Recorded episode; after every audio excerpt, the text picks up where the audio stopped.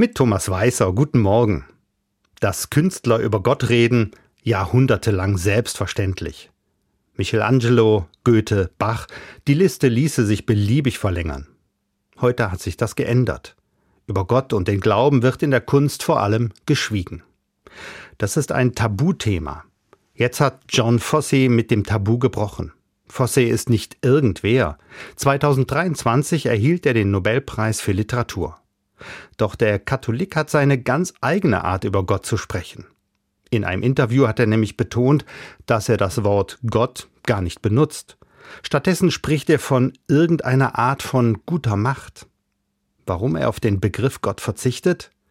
Fosse knüpft an eine ganz alte Tradition an, wenn er sagt, wir können nichts über Gott sagen. Er ist hinter den Dingen. Wir können nicht sagen, was war, bevor wir geboren wurden. Wir können nicht sagen, wohin wir gehen. Wir können nur sagen, dass wir früher nicht auf der Welt waren und dass wir irgendwann von hier verschwinden werden. Über Gott schweigen, das machen ganz viele Glaubende. Negative Theologie heißt das. Wir können nur sagen, was Gott nicht ist. Klingt erstmal paradox.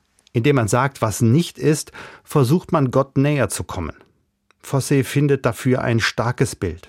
Er sagt, wo wir Menschen vor unserer Geburt und nach unserem Tod sind, das ist die andere Seite. Und auf der anderen Seite, so glaubt Fosse, ist Gott. Glaube heißt bei ihm also, mit dem umgehen, was man mit Worten kaum ausdrücken kann. Und zu wissen, dass es mehr gibt, als unsere Sprache erfasst. Dass das jemand sagt, der professionell und preisgekrönt mit Worten umgeht, gibt mir zu denken. Über mein Leben hinaus zu denken. Thomas Weißer aus Budenheim bei Mainz von der Katholischen Kirche.